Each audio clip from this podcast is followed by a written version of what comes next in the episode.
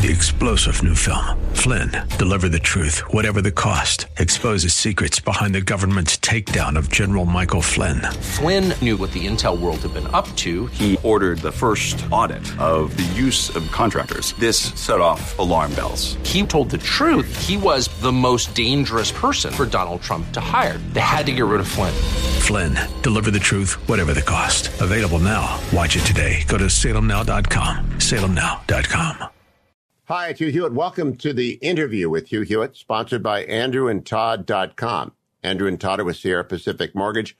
They help you with all your real estate lending needs. If you're refinancing your home, if you're buying a new home, if you're a senior who wants a reverse mortgage, if you're a veteran who doesn't want to put any money down, whatever it is, if you're in the private real estate market for yourself, and maybe you want an investment property, try AndrewandTodd.com or call 888 1172. Now on to the interview with Hugh Hewitt. Ride, come on, baby, ride. Let me make your dream. Welcome back, America. I'm Hugh Hewitt. That's Neil Diamond. I'm using him as a bump because my next guest, Dwight Chapin, has a brand new book out, The President's Man, that references Neil Diamond. I'll come to that. First, breaking news minutes ago Vladimir Putin and Sergei Lavrov appeared on Moscow television to discuss the fact that diplomatic possibilities are far from exhausted. I would propose continuing intensifying them. Putin responding, good. That's the breaking news. Now let's put it into context of dealing with the Soviets for 50 years. Dwight Chapin, author of The President's Man, welcome to the Hugh Hewitt Show. Hi, Hugh. Glad to be on. Great to have you. You did such a superb job on this week with George Stephanopoulos on Super Bowl Sunday. I'm not surprised the president's man is skyrocketing up, but I want to go right to the nub, Dwight. You went with President Nixon to Moscow as a young staffer to deal with Brezhnev. You were there with him in San Clemente and Camp David when Brezhnev came to deal with him. Putin was at that time, like I was, a young man watching. What did Nixon do with Brezhnev that Joe Biden is not doing with Putin? Well, I think uh, President Nixon had something that, that, I'm not sure that the current president has, and that is a base of knowledge and a, a vision for how he was going to handle these issues. And uh, so, so strategically, Nixon was a genius, and and he he had multiple plans for every contingency. So I, I kind of wonder here if uh, we don't need some uh, more advanced leadership in place. We need strategery. Now, Dwight, I'm going to get into. I've got a long conversation with you coming up after the break. We're going to go a second segment, okay. then we're going to do the interview. But I want to I want to drill down immediately on the president's man. You went with Nixon to China in 1972. Uh, on that trip, did he give you any kind of clues as to how he thought the Chinese would evolve over the next 50 years in terms of regime? Actually, he did he said that uh, at one point he said, you know, one of the reasons we're doing this in 50 years, uh, we're going to be adversaries, and we need to be able to talk to one another. And so I, uh, I think it's amazing. I have that in the book, The President's Man. You know, he he he he, he was always thinking ahead. Uh, the President's Man is maybe the most important. I have a column in Washington Post edit right now, so I don't really care about memoirs that come out within five years of a presidency because nobody has the whole scope of the field. This is 50 years after the uh, the events, Dwight. So you were a very young man to walk through four plus years of the Nixon White House. Yes, I, I started working for the president actually when I was 21 years old and a student at USC, and he ran for governor against Pat Brown. And I was with him through uh, uh, the tough years of the 1968 campaign and on into the White House. And I, I really had an incredible seat uh, witnessing uh, what happened with Richard Nixon. And I have tried in The President's Man to really, you know, zero in on what I saw.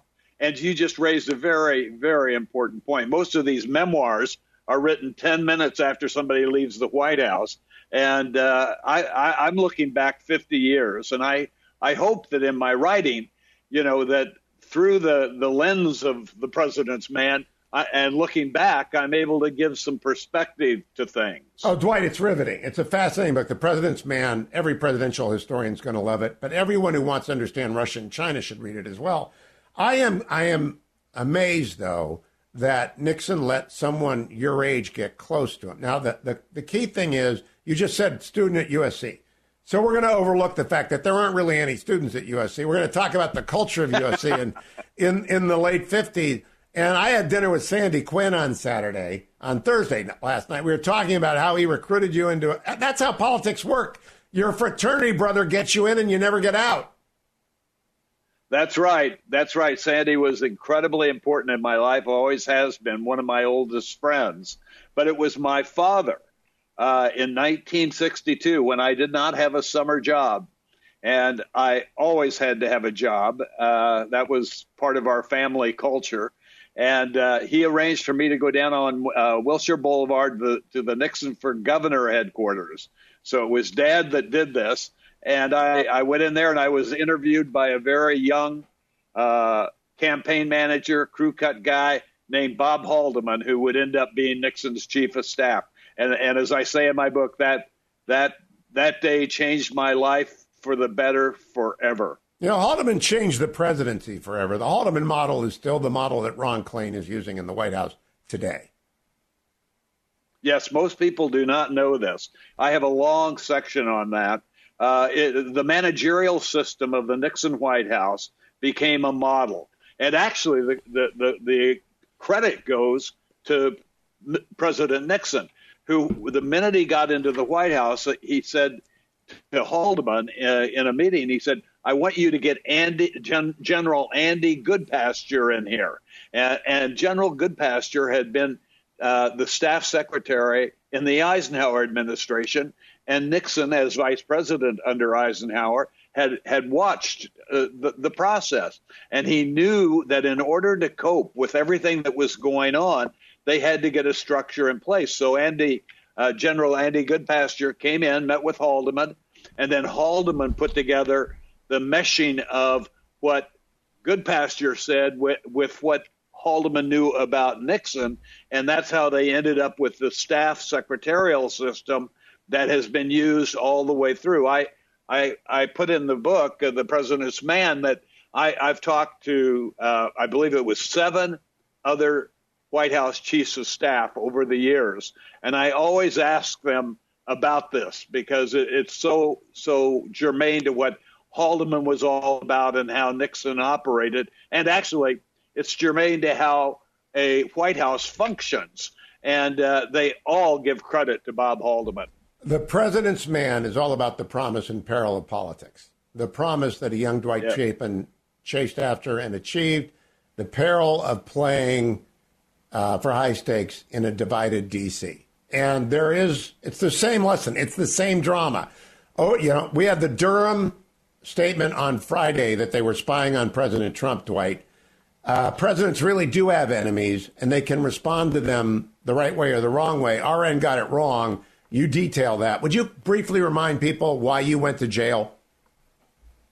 I went to jail for uh, because I was uh, being I was prosecuted. Uh, basically, uh, try, the, the, the, prosecutors were trying to get to President Nixon and to Bob Haldeman, and I was uh, conveniently uh, a young staffer in the White House, and I I had been uh, asked to find someone to play uh, pranks on the Democrats. There was a very famous prankster that the Democrats had by the name of Dick Tuck. Uh, Dick Tuck was a terrific guy. I, I knew him. Uh, I'd known him for years. We, he had pulled tricks on us in 1962. He had pulled tricks on Nixon in 1960 when I wasn't even around and he had also been uh, uh on the scene in 1968. So when Bob Haldeman and uh, President Nixon said, "Do you think you could come up with anybody that could do uh, Dick Tuck type activities?" I thought, "Okay, I, I can do that." And I went and found my good friend Don Segretti, who had been a roommate at USC, and uh, unfortunately, uh, I put Don into a very awkward situation he he ended up going out and doing some quote dirty, what are called dirty tricks, but they were really prankster type activities. And uh, when that got discovered through the uh, pursuit of the people at Creep, uh, I, we got caught up in that. Uh, I was taken to a grand jury. When Don Segretti went to a grand jury, he said, uh, when Dwight hired me, he said one of the reasons he's hiring me is that I hired me is that uh, I'm a lawyer. And Dwight said, you know, you'll know what's right and what's wrong. So when, when Don said that to the grand jury, it made it impossible for me to be indicted for what he did because obviously he was a lawyer and he should have known what was right and what was wrong.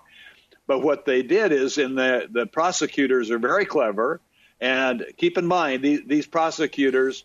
There are around 30 Watergate prosecutors, and all of them, every single one was a Democrat, and most had worked either for former uh, President Kennedy or for uh, Attorney General Robert Kennedy uh, out out of that Har- Harvard maze. So it was it was a very it was a partisan setup. Yeah, you know, Dwight. What the only thing that disappointed me about the ABC interview with you yesterday before the Super Bowl on this week is that they said you went to jail because of Watergate. No, you didn't. You went to jail because no. of Donald Segretti, and so that was a misstatement. Yeah. Unless we understand Watergate to uh, be a, a reference to everything that was done that was political and or criminal in the course of the Nixon White House, because you did not go to jail for Watergate.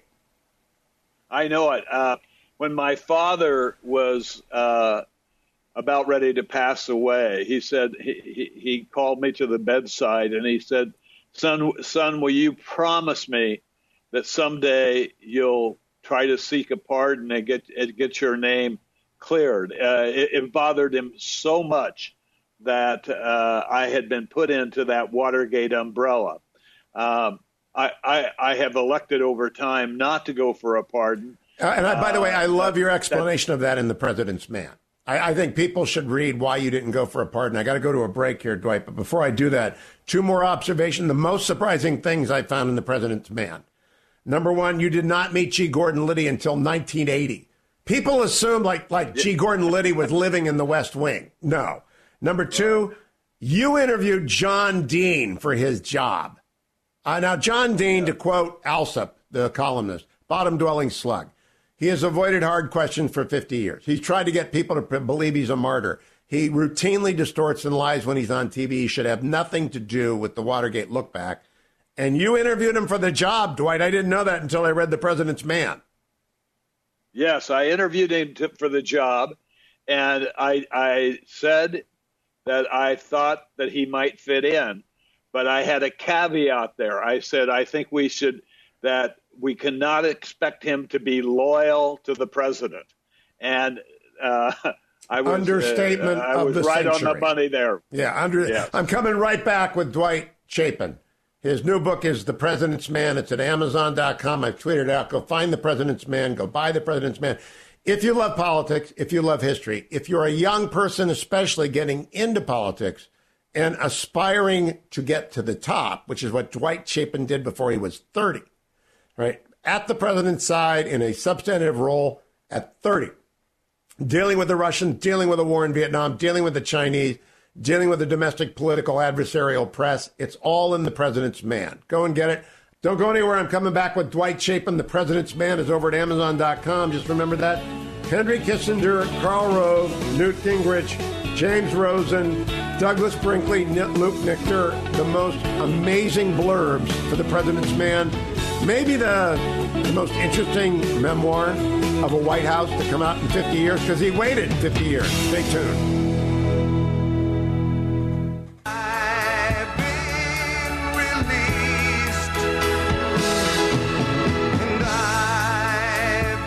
Welcome back, America. I'm Hugh Hewitt. That's Neil Diamond from 1975. I'm playing it because my guest, Dwight Chapin, whose brand new book, The President's Man, available at Amazon.com, bookstores everywhere. The President's Man was featured on This Week yesterday and will be everywhere because it's really maybe the best memoir by a staffer ever written because he waited the longest. It's 48 years after the fact that Dwight Chapin has delivered The President's Man about the Nixon years. And it could not be more timely because Nixon dealt successfully with both Russia and the People's Republic of China. Unlike Joe Biden and Putin and Xi today, uh, Dwight recounts that in The President's Man. Dwight, can I tell you that the most interesting part of this for a lot of people will be your nine months at Lompoc and listening to Neil Diamond as you walk around the track? I, uh, I, I wish I had gone to Lompoc before I went to the White House. Uh, I, I, say that and people think I'm out of my mind, but the uh, period at Lompoc gave me a chance to really reflect and to understand a, another side of life by meeting uh, the young men that were in prison and incarcerated there. It was it was not a you know a, a prison with wire, uh, barbed wire, and all that. It was more of a uh, open campus, but but we were all restricted. We were we had lost our freedom. Uh, but I spent a good part of every day uh, walking around the track, uh, thinking about my life, thinking about what I had done that got me there, and kind of dreaming about what I was going to do when I left. Uh, I, I, it was a very productive time for me, and I one of one of the things I'm I'm very proud of is that I I took the opportunity there to to set up a uh, employment bureau, if you will, and uh, as I described in the President's Man, I I would take these young uh, people that were getting ready to go out into the world, who in many cases did not. I mean, they were scared. They did not know how they were going to approach life and we would write letters and I would figure out, you know, what what they knew that might be a yeah. It, it must have been amazing. get them a job. It must have been amazing for yeah. Big Mike, who helped you stay safe, to realize he was talking to the guy who traveled on Air Force One to Beijing and to uh, to Moscow. And it's just such a strange that, thing. That, that's a great story. Uh, very very quickly, uh, a couple of the younger guys uh, uh, harassed me uh, not, nothing serious, but they kind of bumped me in the hallway and so forth. And a friend of mine said, You need to go over and talk to Big Mike.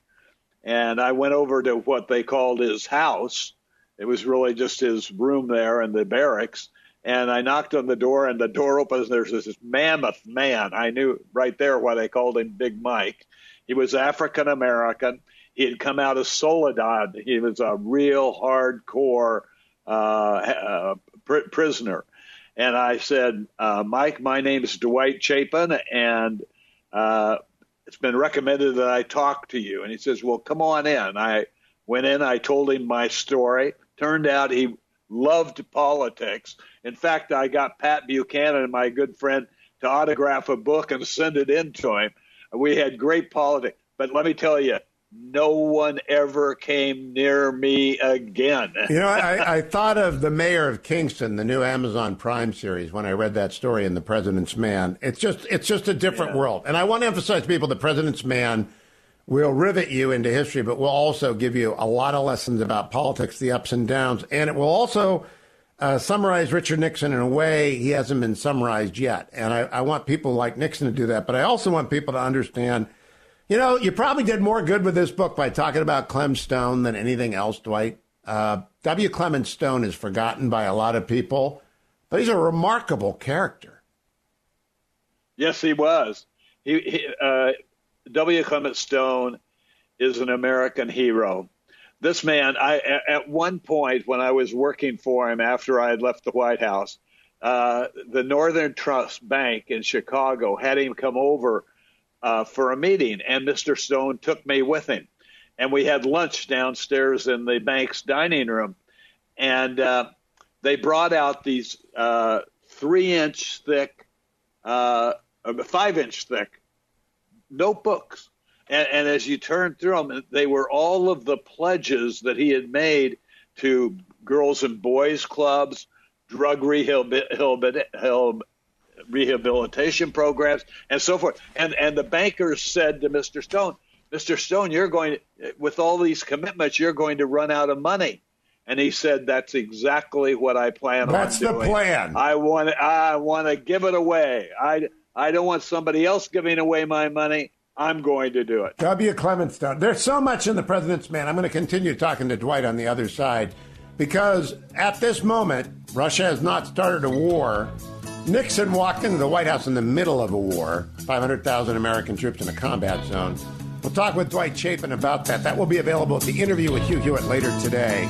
But go and get The President's Man right now. Frank Luntz's rule. If you don't say the title seven times, The President's Man, The President's Man, The President's Man. Go get it at Amazon.com. Give it to anyone you know who loves politics and who's thinking about a career in it, especially people under the age of 30, which is what Dwight Chapin was when he went to the White House and then he went to Lompoc the president's man. I'll be back tomorrow, America. Hopefully, Russia will not have invaded. I'll bring you the breaking news always first.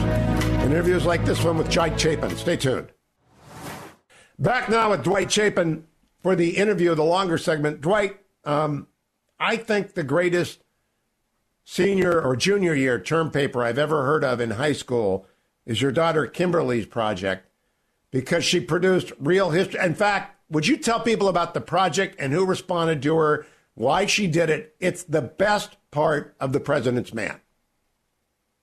Well, uh, my daughter Kimberly, a very bright woman who is now uh, considerably older, obviously, uh, she had a, a, a term project and she decided to do it on Watergate. And she wrote letters. She wrote letters to President Nixon, to former Attorney General John Mitchell, to John Ehrlichman and to Bob Haldeman, and all four men responded to her. And we have put various excerpts of these letters in into the book with with her permission. I mean, she she owns the letters, uh, but uh, th- there are various insights that come through. I mean, you, you can find some of the the character of the men themselves. Nixon, I would say, was the one that was most kind of aloof in his answers, whereas John Mitchell was very direct, uh, a handwritten letter saying that he felt that the American public did not understand what Watergate was all about, which is true. I, th- I think John Mitchell hits a very important chord here. Uh, in fact, most people have just accepted the idea that this was a scandal and that Richard Nixon was somehow evil and uh, his his reputation has been tarnished by this. Whereas Richard Nixon was a victim, not that he didn't make mistakes that he apologized to the nation for on David Frost. I'm not not obviously he felt that he had a need to apologize and he did, but he was trapped by his uh, counsel. He he for in my book, in the appendix of my book, makes it clear beyond any doubt that this man was not told the truth. The President of the United States was not told the truth from June break in through till March of 1973, nine months. I used the example the other day, Hugh, of President Johnson. Uh, I, I was absolutely astounded when I learned of Robert McNamara's book uh, about his years working for Johnson. And in Robert McNamara's book, he talks about the fact that when he was defense secretary, they gave bad information, incorrect information on the Vietnam War to the President of the United States. In other words, the Secretary of Defense knew the information that he was given to Johnson was not truthful. Dean's information to Nixon was not truthful. He did he Dean knew the truth. He knew who was involved. He could have he could have at day 1 said, "Folks, here's what's going on." And he did not do that. No, he didn't. Dwight, what's what's so impressive about the President's Man, your memoir, and Jeff Shepard's book, The Watergate Conspiracy, is that 48 years after the resignation arrived two new books, which will command the attention of any serious historian. I'm not sure that they'll change the 50th anniversary narrative in Hollywood. Your conversation with Ron Bass is very interesting at the end. But history's going to have to deal with the fact that John Dean was the desk man for the Watergate cover up. He should never be on TV. It's, it's sort of like when I see Tim Naftali, the third director of the, of the Nixon Library on TV, pretending to be a presidential historian as opposed to a partisan attack dog. It's like Dean showing up. You're very gracious. You're not a bitter man at all. But it must cause some bile in your throat to see him feted as an ethics expert. Yes, I, I, I, I call that a joke in the book. I mean, for him to be appearing – at legal conferences as an ethics expert is beyond belief. Uh, we did find a document that was a report done in 1974 by the FBI. It was an internal investigation trying to determine what the FBI had done wrong, and it was it was written to the director. And in that document, which is in the back of the president's man, it's in the appendix.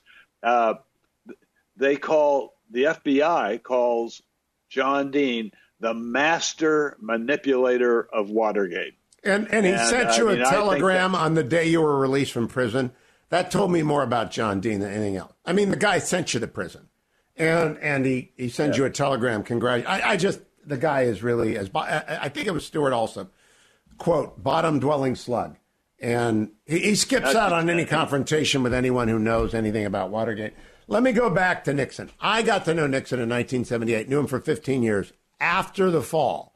So I got to see everything in the rearview mirror. You lived it forward at the speed of sound. I mean, from 1962 to 1974 must be a blur in your mind, Dwight Chapin. Well, it, it, it's a blur, but it's a blur. I think that I've anchored myself uh, in, in, terms of the president's man into to, to dissecting. I had uh, lots of uh, journal entries that uh, I, I, had kept a journal. I had a tremendous number of letters back and forth with Bob Haldeman, which helped to my recall. And then uh, the archives there in California are filled with documents. So it was a treasure trove of material to help refresh my my memory on these various stories and the happenings. I, I love the summary line on page 348. This ridiculous, completely unnecessary burglary had changed American history. I, ju- I just think that was very succinct. I don't know how long it took for you to come up with that concise rendering of Watergate. This ridiculous, completely unnecessary burglary had changed American history. Yes, it did. Yes, it did. But the important thing, Hugh, is that Richard Nixon knew nothing about that. He had no idea that that was going to happen.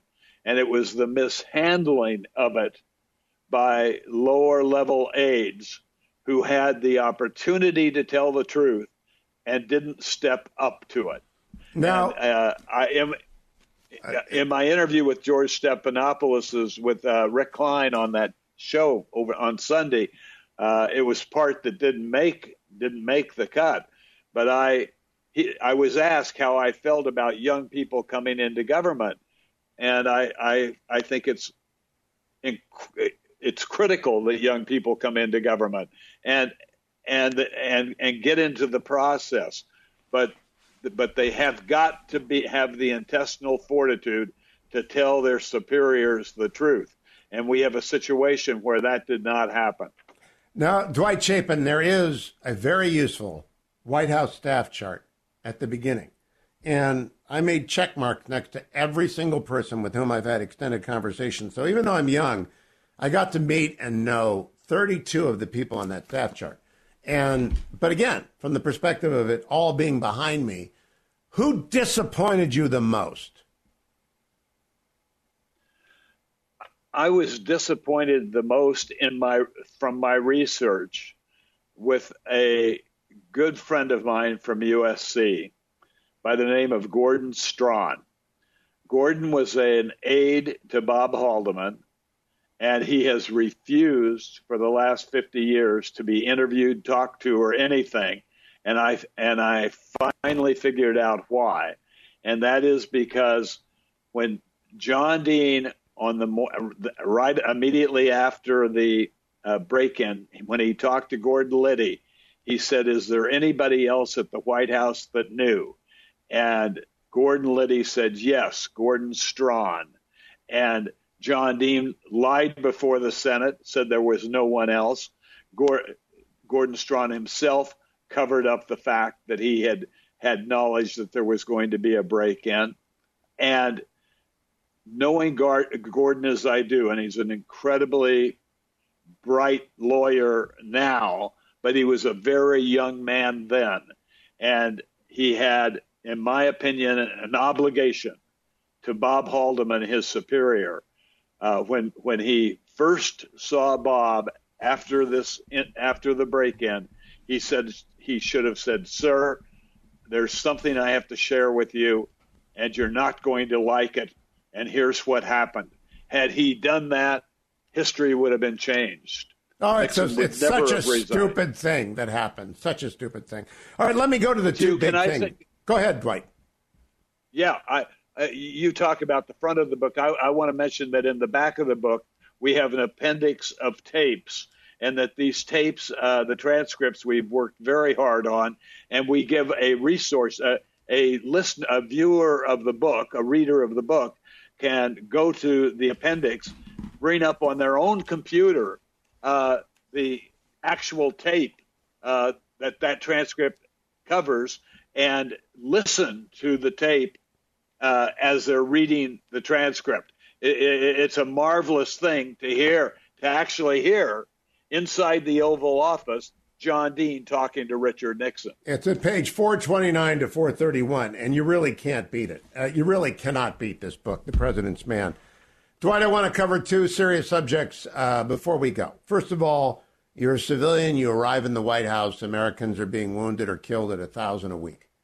Um, as a civilian, did that hit you that, that you and the president and the whole team had to stop the death of Americans? Well, it, it sure hit me. It hit me in a couple of different ways.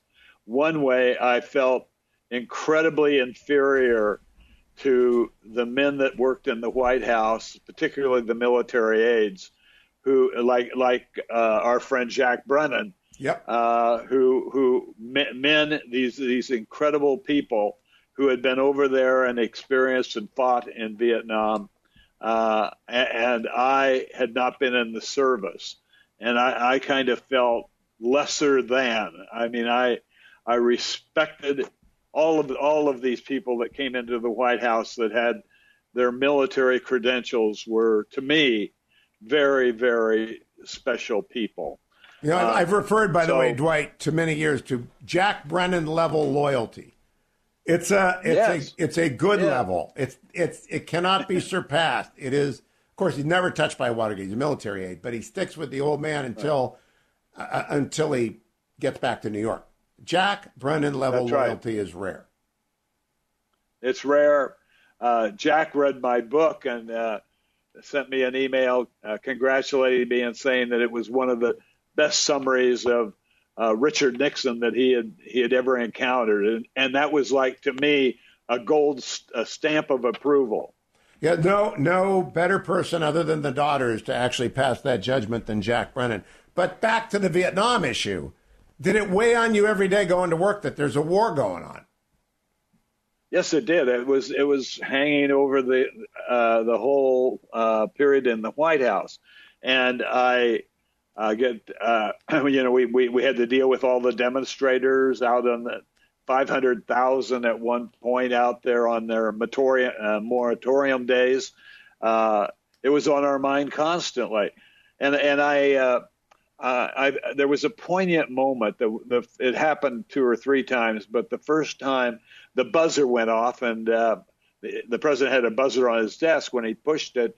I was to go into the office, and I went in and he uh, said, "Here, uh, give these to Rose."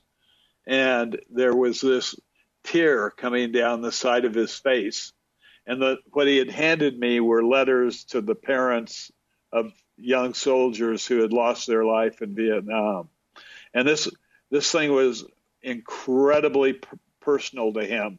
Powerful. And, and one of the, things, one of the things that upset me most was when some historians or uh, others have implied that the president and Henry Kissinger wanted to uh, have the war continue into the 1972 period because it would be useful politically. That that to me is absolutely outrageous and uh, does not give credit to Richard Nixon, who was a Quaker, who who did not believe in war.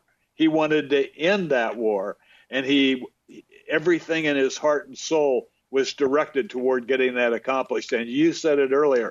When he came, there were 510,000 troops in Vietnam when he went into office.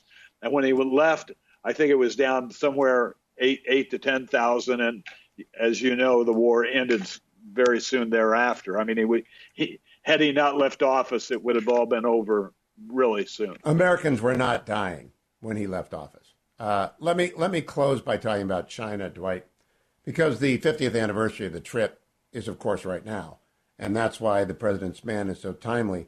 When you arrived in China 50 years ago, were you startled by how primitive it was? It was unbelievable. I, I look at the pictures now and I can't believe it. Uh, it was all this muted grays and uh, uh, nothing, nothing colorful. In fact, in fact, that was one of the reasons when when Nixon went to China, we put Mrs. Nixon in a red coat. Uh, I mean, to to draw the contrast uh, for the you know, television audiences back home. But yes, it was it was very primitive. There were signs up, you know, run, running dogs of capitalism and all, all of this propaganda uh, stuff that was aimed at the United States. Uh, it was it was a, an incredible experience to go over there right at the outset of this of this opening and and see how primitive it really was. So Dwight, coming forward 50 years, um, and let's let's just think out 50 years. You and I will both be in heaven. We won't have to worry about this, but our grandkids will. If the same pathways are followed, if the same trend lines continue that have emerged over the 50 years since the opening to China, what will the world look like in 2072? Well, it depends on who's fixing the trend lines. It, it depends upon who this nation turns to in order to come up with strategically with what it is and how we're going to to run ourselves. I think you know, what happened here is that the commercial aspect of everything, which we all are free enterprise people, I believe, we believe in that, but that outran that commercial stuff got way ahead of national interest. And if I had to give a real salute, I would give it to President Trump for waking us up I mean, part of part of everything he started doing with China brought about or started a process of what is really going on here, and and now there it's kind of like okay, I think we're waking up, and and what we need to do is to have the the, the men and women of commerce uh, continue to do their commerce, but to be working closely with our national leaders to put that commerce behind national interest. And, and in terms of determining the national interest, we need some real good thinkers that help us figure out what that strategy is going to be. We need a generation of Nixons, people who actually study grand strategy, who come up, who are tutored by Dwight Eisenhower, among other people, and who learn uh, and and then confront this challenge. Dwight, I think you're helping to do that with the president's man. You've certainly impacted the history of Richard Nixon and the history of his presidency with the president's man.